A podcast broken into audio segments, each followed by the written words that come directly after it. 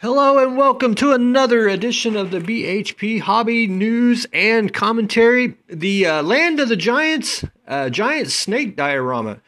Uh, Doll and Hobby Georgia is excited to announce their first kit.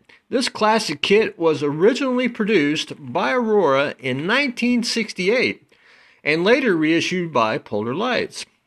Uh, their release uh, features uh, new box art and will include a two sided backdrop to display the model. Uh, if you don't know the kit, the kit's roughly uh, 148 scale. It measures about 10 inches long, about 5 inches high, ballpark 22 parts.